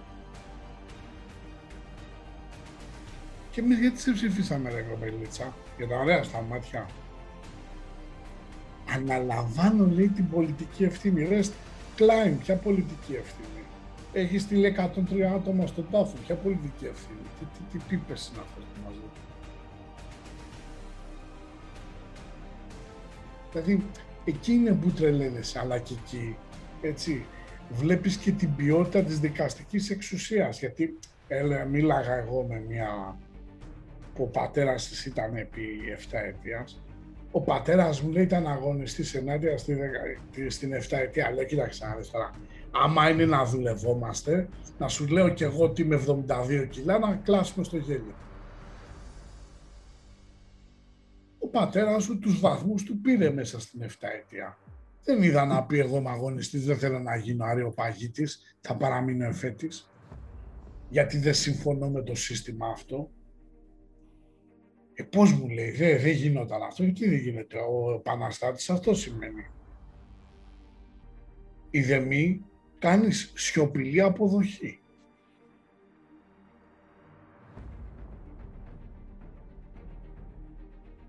Δηλαδή τι θα μου πει ο άλλος ας πούμε που ήταν στη, στη ΔΕΗ ξέρω εγώ και τον κάνανε μόνιμο επικυβέρνηση ξέρω εγώ Πασόκ θα πει δεν, ε, δεν ήταν σωστό όπως κυβέρνησε το Πασόκ με τις κλαδικές ε, αλλά και εσύ μέσω κλαδικής μπήκες και έμεινες εκεί που είσαι. Ε, άλλο εγώ, τι άλλο εγώ φοράδα ο άλλος. Δεν υπάρχει ούτε άλογα ούτε φοράδα, έτσι, να τα βάλουμε τα πράγματα κάτω. Τα πράγματα είναι πολύ απλά. Υπάρχει μία συναλλαγή. Από τη στιγμή που υπάρχει συναλλαγή, υπάρχει πρόβλημα. Δηλαδή αυτό που είχε πει ο Πάγκαλος, μαζί τα φάγαμε και πέσανε να τον βρίσουνε, ήταν μεγάλη αλήθεια. Απλά αυτοί φάγανε περισσότερα. Εντάξει. Είναι τόσο απλά τα πράγματα. Δηλαδή σου λέει αυτή τη στιγμή η Ελλάδα το 72 πήρε Νόμπελ, ας πούμε, Όσκαρ ξέρω εγώ, οικονομίας. Από τον ΟΑΣΑ. ΟΣΑ, συγγνώμη και όχι ΟΣΑ. Έτσι. Αυτή τη στιγμή η χώρα μας, έτσι, βγαίνει τώρα αυτός ο πανίβλακας που έχουν υπουργών οικονομικών και λέει η Ελλάδα θα έχει ανάπτυξη 5,5%. Πώς θα έχει βρεβλάκα ανάπτυξη 5,5%.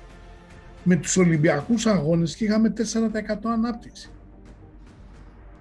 Για να έχεις αυτή τη στιγμή ε, ανάπτυξη 5,5% πρέπει να έχεις βιομηχανία. Εμείς εδώ δεν φτιάχνουμε ούτε χαρταετούς, ούτε τσίλες δεν φτιάχνουμε. Μα το, τα στατιστικά που βγάζουν είναι τεχνητά, όπως φαίνεται και ο πληθωρισμός, πόσο είναι ο πληθωρισμός. Είναι ψεύτικα, λένε 1% ενώ είναι 15% πηγαίνετε στο σούπερ μάρκετ να το δείτε. Ε, δεν παίζει ρόλο τι λένε. Αλλά εμείς εδώ πρέπει να δώσουμε λύσεις ε, Κάρλε πάνω στους ανθρώπους τι θα κάνουν για το τομάρι τους, πώς θα σώσουν τον εαυτό τους, γιατί όλοι δεν μπορούν να σωθούν. Κοίταξε να δεις, θα σου πω τι γίνεται. Ξεκινάς πρώτα από την ατομική ευθύνη για να καταλήξεις στη συλλογική. Έτσι, δηλαδή, εννοείται ότι όταν βλέπεις τον άνθρωπο δίπλα που μεγαλώσατε μαζί να δυστυχεί, δεν πρέπει να είσαι με συγχωρείς πολύ σκατόψυχος για να νιώθεις OK. Okay. Μπορείς να βοηθήσεις, έχει καλώς. Έτσι. Το θέμα είναι ότι τώρα μου έχουν κάνει τους επαναστάτες του αντιεμβολιασμού έτσι και όλα αυτή.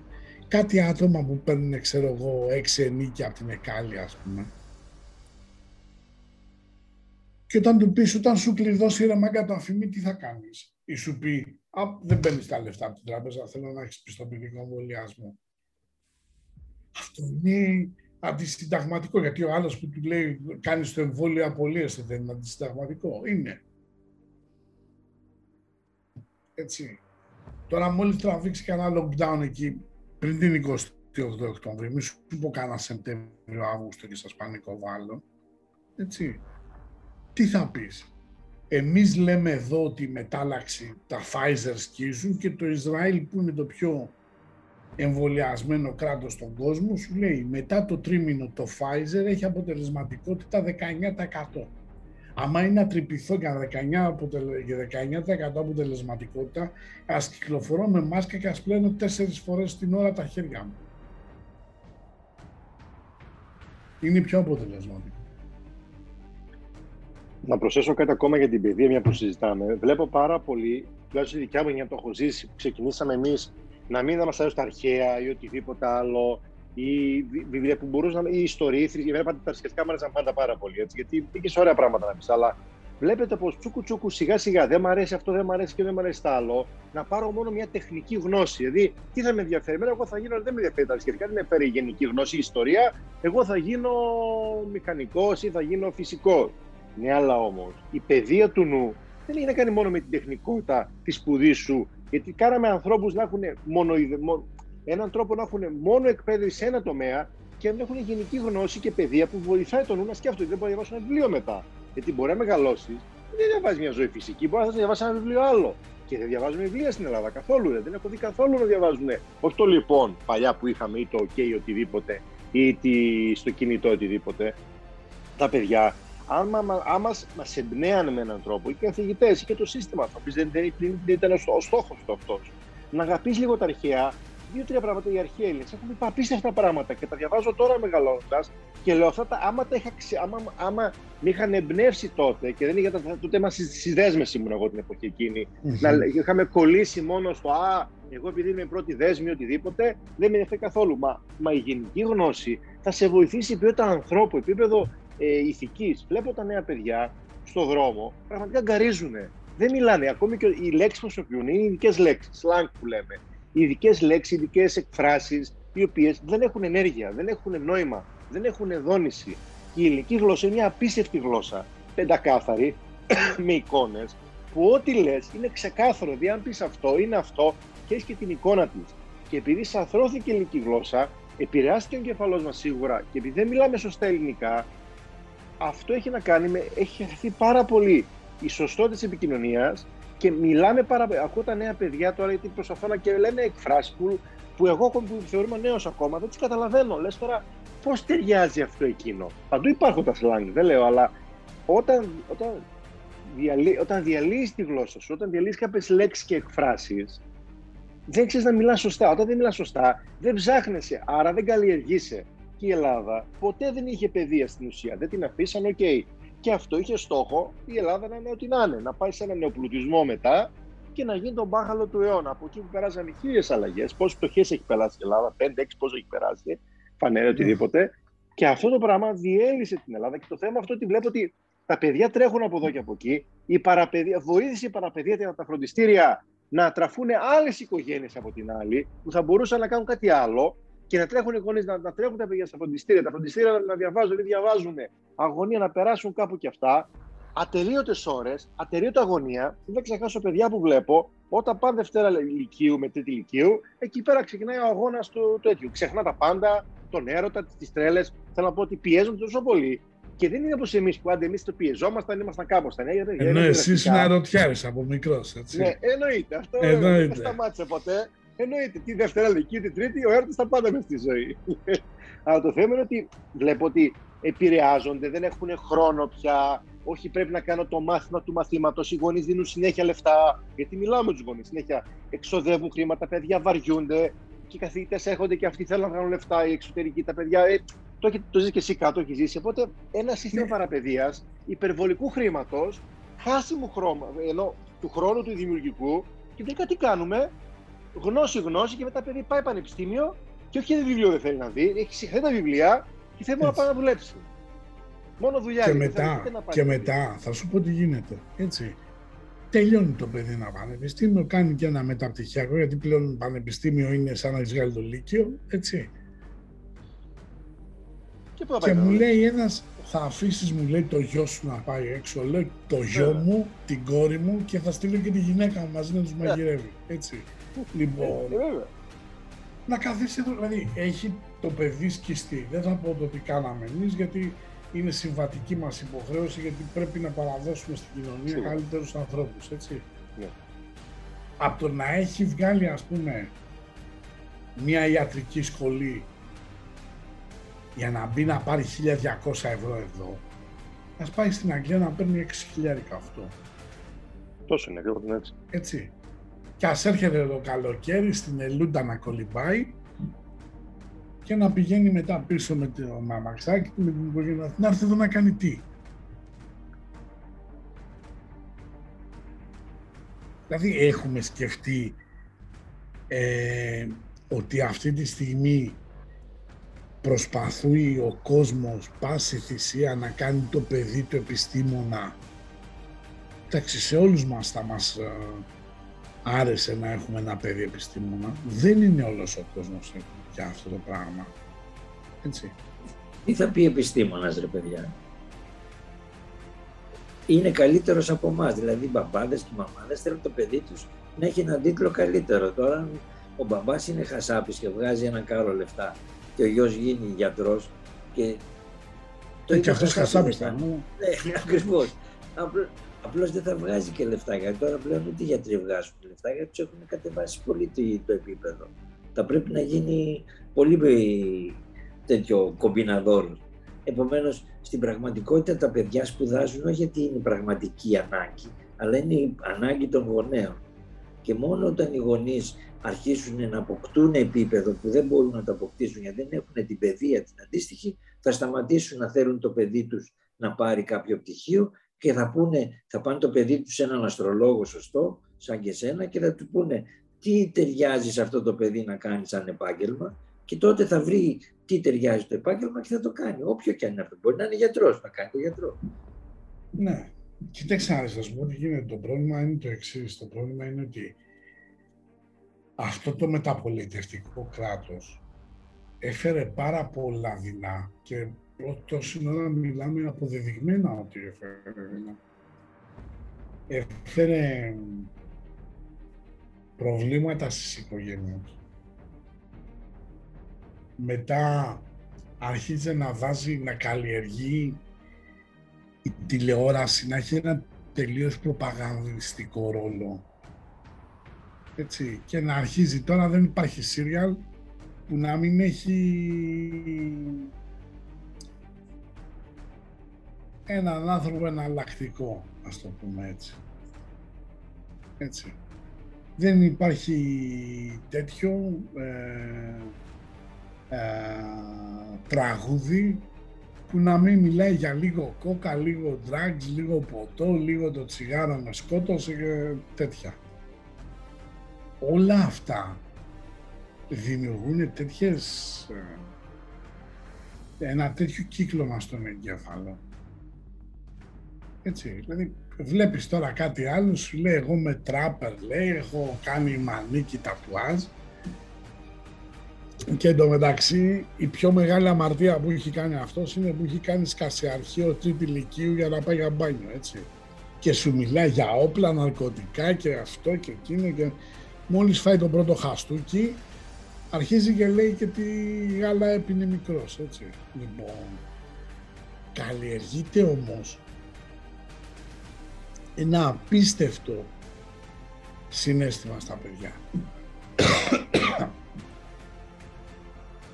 βλέπεις, δηλαδή βλέπεις τώρα έτσι, έφυγε ο Τόλης Θεός χωρέστο. Έβλεπες ο Βοσκόπουλος έκανε ένα βίντεο κλιπ εκεί με τη ζωή Λάσκαρ εκεί, Θεός χωρέσους και τους δύο, υπέροχες έτσι, μορφές. Τώρα βλέπεις ένα βίντεο κλιπ και νομίζεις, συγγνώμη τώρα κιόλας, έτσι ότι βλέπεις τσόντα. Δηλαδή, βλέπω, ξέρω εγώ, ένα γκόλο που κουνιέται με το στριγκάκι μέσα και δέκα χέρια να τους παράνε τον γκόλο. Και αυτό τώρα είναι η ποιότητα, ας πούμε.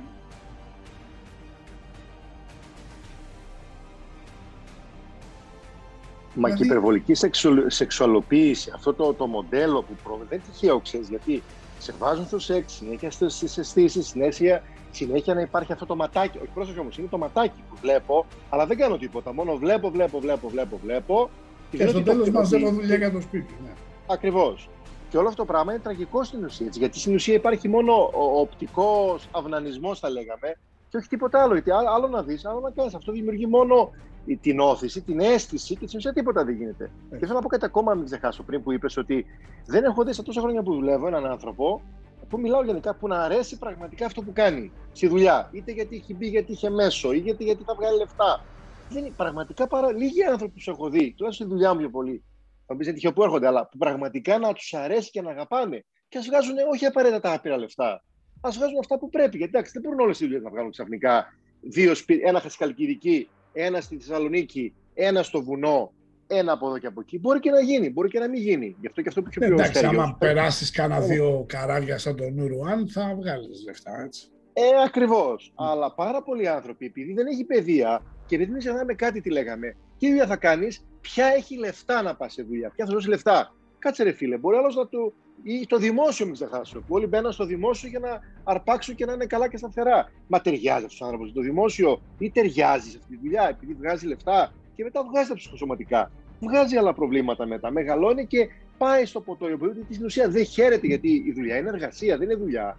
Εργάζομαι, που είναι σημαντικό να εργάζομαι, γιατί προσφέρω στην κοινωνία και μου αρέσει.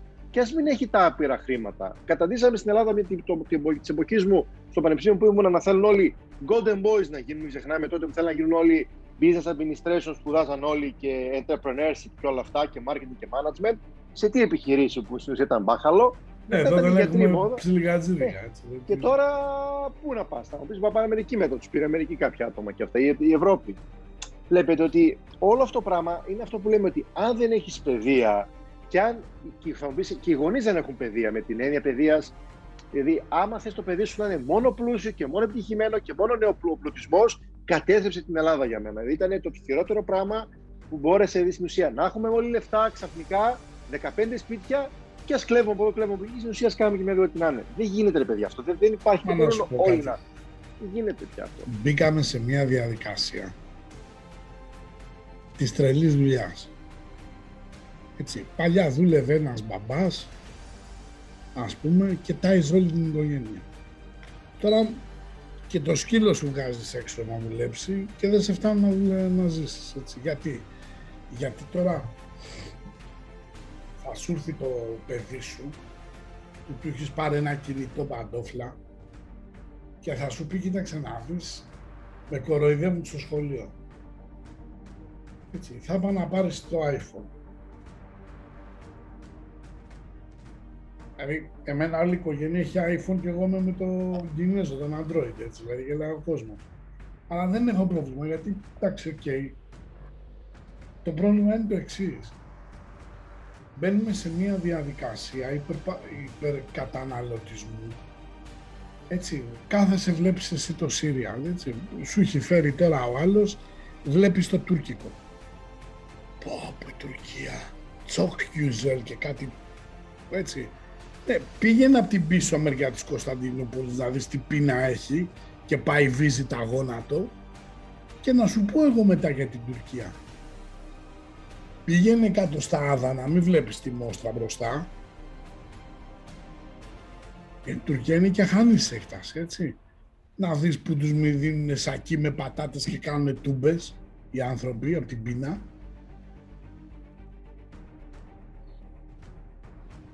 Αλλά θα δούμε εμείς το τουρκικό το Σύριαν, τα οποία, εντάξει, σε πάση περιπτώσει, φτηνές παραγωγές, ακριβές για τα δικά τους τα δεδομένα, φτηνές για τα δικά μας, έρχονται εδώ, θα καθίσεις να δεις το τουρκικό το Σύρια. Υπήρχε περίπτωση αυτό να πέρναγε πριν 40 χρόνια; Δηλαδή ακόμα και με τη μεταπολίτευση τα πρώτα χρόνια δεν θα γινόταν αυτό το πράγμα. Εδώ έχουμε μια πλήρη κατάρρευση ε, των θεσμών.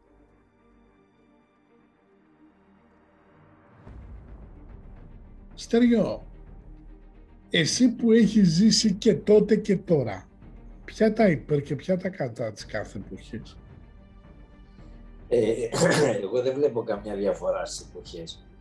Η, η ίδια εποχή ήταν και τώρα και το 1800, πάντα σε μεταπολίτευση ήμασταν με διάφορα διαφορετικά ονόματα. Το μόνο που μπορεί κάποιος να εξελίξει είναι ο εαυτός του. Το περιβάλλον παίζεται στο ίδιο παιχνίδι. Είτε σε λένε Ελευθέριο Βενιζέλο, είτε σε λένε Κωνσταντίνο Καραμαλή, τους ίδιους νταβατζείς ακολουθείς. Mm-hmm. Έχοντας λοιπόν αυτό το σύστημα, εμείς με τους Γερμανούς ήμασταν πάντα, με τους Γερμανούς είμαστε και τώρα. Και αυτοί μας εκμεταλλεύονται. Τώρα, όλα τα άλλα είναι δικαιολογίες που έχουμε. Η παιδεία είναι το ουσιαστικό και η παιδεία είναι ατομικό πράγμα. Δεν πρόκειται κανένα σχολείο να σου μάθει τίποτα. Ο λόγος, διότι και οι δάσκαλοι αγράμματοι είναι. Όπως όλοι όσοι έχουν τίτλους, έχουν τίτλους χωρίς να έχουν πραγματικούς τίτλους. Είναι εικονικοί τίτλοι για να επιβιώσουν. Τον πραγματικό τίτλο θα τον αποκτήσεις εσύ ατομικά για σένα και θα εξελίξεις τον εαυτό σου σε εκείνο το επίπεδο που εσύ θέλεις. Όσο περιμένεις από τους τρίτους, είτε σου φταίνει οι τρίτοι, είτε είναι κακομύριδες και θα τους βοηθήσεις, είτε είναι πετυχημένοι και θα τους ανταγωνιστείς, θα είσαι πάντα στο δίπολο και στο πρόβλημα. για μένα η λύση είναι ο εαυτός σου και η εσωστρέφεια για να επιβιώσεις σε αυτή τη ζωή η οποία είναι ένα παιχνίδι. Ένα ολογραφικό παιχνίδι στο οποίο παίζουμε μέσα με αυτά τα σώματα. Γιώργο, επειδή αυτός μου πιάσε τα μάτριξ, τα αλλογράμματα και τα περίεργα, ποια πιστεύεις ότι θα μπορούσε να είναι μια λύση ούτως ώστε ένας άνθρωπος σε ένα τόσο δυστοπικό περιβάλλον να περνάσει όσο το δυνατόν καλύτερα; Αυτό που μπορεί να κάνει στην ουσία είναι να, για μένα πάντα το βιβλίο και το διάβασμα βοηθάει πάντοτε να ξαναγαπήσουμε το βιβλίο και να μάθουμε γενικά να αγαπάμε το βιβλίο. Δεν είναι να διαβάζουμε μόνο ένα πράγμα μόνο. Mm-hmm. Να, αγαπά, να αγαπάμε τη γνώση και το βιβλίο, να μάθουμε να κάνουμε σεμινάρια και να εκπαιδεύσουμε τον εαυτό μας. Υπάρχουν πολλοί άνθρωποι που έχουν να δώσουν γνώση και ενδιαφέροντα πράγματα να καλλιεργήσουμε τον εαυτό μας, mm-hmm. να μάθουμε να ασχολούμαστε με το γνώθι σε αυτόν το οποίο είναι τόσο πανάρχιο, αλλά τελικά τι κάνουμε σε αυτό. Γιατί αν είχαμε πραγματικά γνώση σε αυτό, θα καταλαβαίναμε ότι δεν γνωρίζουμε τίποτα και ποτέ δεν θα γνωρίζουμε πραγματικά ποτέ τίποτα. Αλλά ας προσπαθήσουμε να. Γιατί ξέρεις, η καλλιέργεια δεν τελειώνει ποτέ. Κάθε φορά χρειάζεται και πιο πολύ και πιο πολύ, γιατί αυτό σε κάνει καλό. Η επένδυση στον εαυτό, στη γενική παιδεία, όχι μόνο στην παιδεία. Πώς χάρη ένα παράδειγμα, δεν ξέρεις για τα κρυπτονομίσματα. Ένα παράδειγμα τώρα λέω. Πας και μαθαίνεις, γιατί είναι νέα εποχή δεν ξέρεις κάτι άλλο, πας και μαθαίνεις. Ενώ όχι σε σεμινάριο, μπορεί να διαβάσεις και βιβλία και οτιδήποτε. Είναι μια εποχή που πρέπει να μάθουμε να εκπαιδευτούμε και μόνοι μας. Δηλαδή να βρούμε ανθρώπους, να διαβάσουμε, δεν τα περιμένουμε το σχολείο και αυτά δεν θα δώσει κάτι παραπάνω, ούτε θα αλλάξει. Αν αλλάξει, θα το δούμε. Το θέμα είναι τι κάνουμε εμείς. Εμείς πρέπει να δούμε ότι να δούμε τα κενά μας, να δούμε πού δεν γνωρίζουμε, να παραδεχτούμε ότι δεν γνωρίζουμε, ότι δεν ξέρουμε το ένα και το άλλο, να μην είμαστε γνώση ότι ξέρουμε τα πάντα. Υπάρχουν άνθρωποι ειδικοί, όσο ειδικοί μπορούν να είναι, με ό,τι γνώση και να έχουν, που ξέρουν δύο-τρία πράγματα, να, να πάρουμε την εμπειρία μου από τους ανθρώπους, να σκεφτούμε λογικά τι ακούσαμε, τι μάθαμε, αν ταιριάζει αυτό, αν ταιριάζει εκείνο, και να μπορούμε να βρεθούμε με ανθρώπους, να συζητάμε με τους ανθρώπους, τους φίλους μας, να ξαναβρεθούμε να κάνουμε αυτή, αυτό που υπάρχει στην Ελλάδα πάντοτε, να βρεθούμε και να μιλάμε μεταξύ μας. Είναι πάρα πολύ ωραίο πράγμα η συζήτηση και το να αναβοηθάει ένας τον άλλον και όχι να συμφωνούμε απαραίτητα. Και ας διαφωνούμε, αλλά αυτά να συζητάμε και ανοιχτά και ελεύθερα. Και συγχρόνως να ασχοληθούμε βαθύτερα με τον εαυτό μας, να διαλογιστούμε, να μάθουμε να κάθομαστε με τον εαυτό μας. Και μετά, αφού μπορούμε να συνδεθούμε με εμάς, όχι με το κεφάλι μας, τι μας λέει η Μαρία, ο γονέας και οποιοδήποτε, να μπορούμε να δούμε τελικά εγώ τι θέλω, τι, τι δεν γνωρίζω, τι θέλω να μάθω ή πού έχω τα κενά μου, πώς μπορώ να γίνω καλύτερος άνθρωπος. Δηλαδή, λένε για την πολιτική. Είτε διαβάζω ένα βιβλίο, αλλά ας φύγω από, από το μόνο ιδέα, από το κόλλημα του μυαλού μου και ας ψάξω και άλλες βιβλία, και άλλες γνώσεις, και άλλους συγγραφείς η γνώση ποτέ δεν μπορεί να δοθεί από έναν άνθρωπο. Υπάρχουν πολλοί που έχουν δώσει διάφορες οπτικές της αλήθειας. Η αλήθεια πάντοτε είναι βαθιά βιωματική και μεταφυσική. Θα βρεθεί κάποια στιγμή η φώτιση έχετε μέσα μας. Δεν θα έρθει τα βιβλία σίγουρα. Τα βιβλία είναι ρίσματα για να μας οδηγήσουν να ψαχτούμε και να καλλιεργούμε αυτό το άγωνο χωράφι που είμαστε και που θα είμαστε. Και δεν πειράζει, δεν μας έχουν δώσει ούτε οι γονείς, ούτε χρειάζεται να του γονείς μας να λέμε οτιδήποτε. Εμείς τι κάνουμε, μπορούμε να ψάξουμε Όπως μπορούμε, έχουμε τα μέσα, όχι μόνο Google να ψάξουμε και να μας τα πει όλο το Google, γιατί ούτε και αυτό τα λέει. Ακόμη και πολλοί αυτοί που γράφουν δεν είναι πιο αξιόπιστα. δούμε ποιος είναι αξιόπιστος, τι πορεία έχει, τι γνώση έχει και τι μπορεί να πει, έτσι. Αλλά είναι και σε εμάς αυτό. Δεν είμαστε παιδάκια να θέλουμε πάντα από το χέρι να μας πάρουμε. Μεγαλώσαμε και να δούμε ότι δεν γνωρίζουμε. Πρώτα ξεκινάμε με αυτό και να εκπαιδευτούμε καλύτερα κι εμείς. Και με σεμινάρια και με ανθρώπους που έχουν μια γνώση παραπάνω. Εγώ αυτό έκανα στη ζωή μου όσο μπορούσα και ένα βαθμό με βοήθησε πάρα πολύ. Και μετά να καταλάβω τα λάθη που έχω κάνει. Γιατί πάντοτε κάνουμε λάθη, έτσι. Mm. Δεν θέλουν μόνο οι γονείς. Οι γονείς, και να πούμε κάτι, οι γονείς στην Ελλάδα παλεύουν πολύ τα παιδιά τους. Παλεύουν να, να δουλέψουν, να τα πάνε πανεπιστήμια, να τα πάνε φροντιστήριο. Δεν έχω δει γονέα να, μην, να τους καλούν τα παιδιά τους. Δεν είναι όπως στην Αμερική πάνε και ό,τι γίνει έγινε. Που μπορεί κάποιος να είναι καλό. Ο, ο, ο Έλληνας γονέας προσπαθεί να υπερδουλεύει. Έχω δει γονείς να δουλεύουν δύο και τρεις δουλειές για να πάει το παιδί σε ένα φροντιστήριο ή σε ένα παραπάνω φροντιστήριο. Γιατί το σχολείο πάλι φταίει, αλλά ok, okay, μην πάμε πάλι σε αυτό. Αλλά παλεύουν οι γονείς. Δεν μπορώ να πω ότι τουλάχιστον με τη γνώση που δεν έχουν, θέλω να πω ότι τουλάχιστον κάνουν το κατά δύναμη τα παιδιά τους. Το έχω δει αυτό. Δεν έχω δει γονέα πραγματικά στα 15 χρόνια που δουλεύω πια να μην προσπαθεί τα παιδιά του με τη γνώση που έχει, με την παιδεία που έχει, τουλάχιστον να θέλει το καλύτερο. Το καλύτερο με την έννοια, εντάξει, μπορεί να πω θέλει ο ίδιος, αλλά τουλάχιστον προσπαθεί. Δεν είναι φιδωλός αυτό. Αλλά μπορεί να έχει παιδεία, μπορεί να του, να του περνάει πράγματα, γίνει γιατρός. Αυτό είναι λάθος. Το παιδί πρέπει να μάθει να, να ακούει το γονέα και μετά να πει: Κοίταξε, εγώ τι θέλω, τι μου αρέσει, τι θα ήθελα να γίνω σε αυτήν, πώς θα ήθελα να προσφέρω στην κοινωνία, σουβλάκια. Σουβλάκια αυτό, εκείνο. Δεν είναι όλοι για επιστήμονες. Δεν είναι όλοι για γιατροί. Τελειώσαν. Είμαστε άπειροι δικηγόροι έχουμε. Άπειρους γιατρούς έχουμε. Πού είναι η τάση σου, που, τι θέλεις, τι γουστάρεις, θες να είσαι μουσικός; Είναι μουσικός; Τα νέα παιδιά βλέπω ότι δοκιμάζουν, αλλάζουν. Δηλαδή τους λένε, αλλά μετά η ζωή τους πάει αλλού. Κάνουν άλλα πράγματα διαφορετικά, μοντέρνα. Τώρα δουλεύεις online πολλά πράγματα. Φτιάχνουν πράγματα, κάνουν site. Δηλαδή έχει τρόπο να κάνεις διαφορετικά πράγματα πια. Μην πάμε στα ίδια και τα ίδια. Τελειώσαν τα παλιά οι δικηγόροι και αυτοί. Πουλάνε μέσω ίντερνετ κάποιοι, κάνουν δημιουργίες, πουλάνε αυτά. Έχει τρόπους. Χρειάζεται απλά να, να ανοίξεις το μυαλό μας για να μπορέσουμε να πετύχουμε πράγματα. Ωραία. Αυτό. Μας τα πες πολύ καλά. Εσύ είσαι σήμερα καταιγιστικός. Ο Στέργιος ήταν σήμερα άλλη πλευρά, δηλαδή όπως ξεκίναγε και έλεγε θα σας πάω και λίγο πιο πίσω. Δηλαδή, πίσω, πίσω θα τραγάρουμε σε κάνα κολονάκι. Αλλά ήταν ωραίος. Νομίζω ότι φίλοι και φίλες φτάνουμε στο τέλος.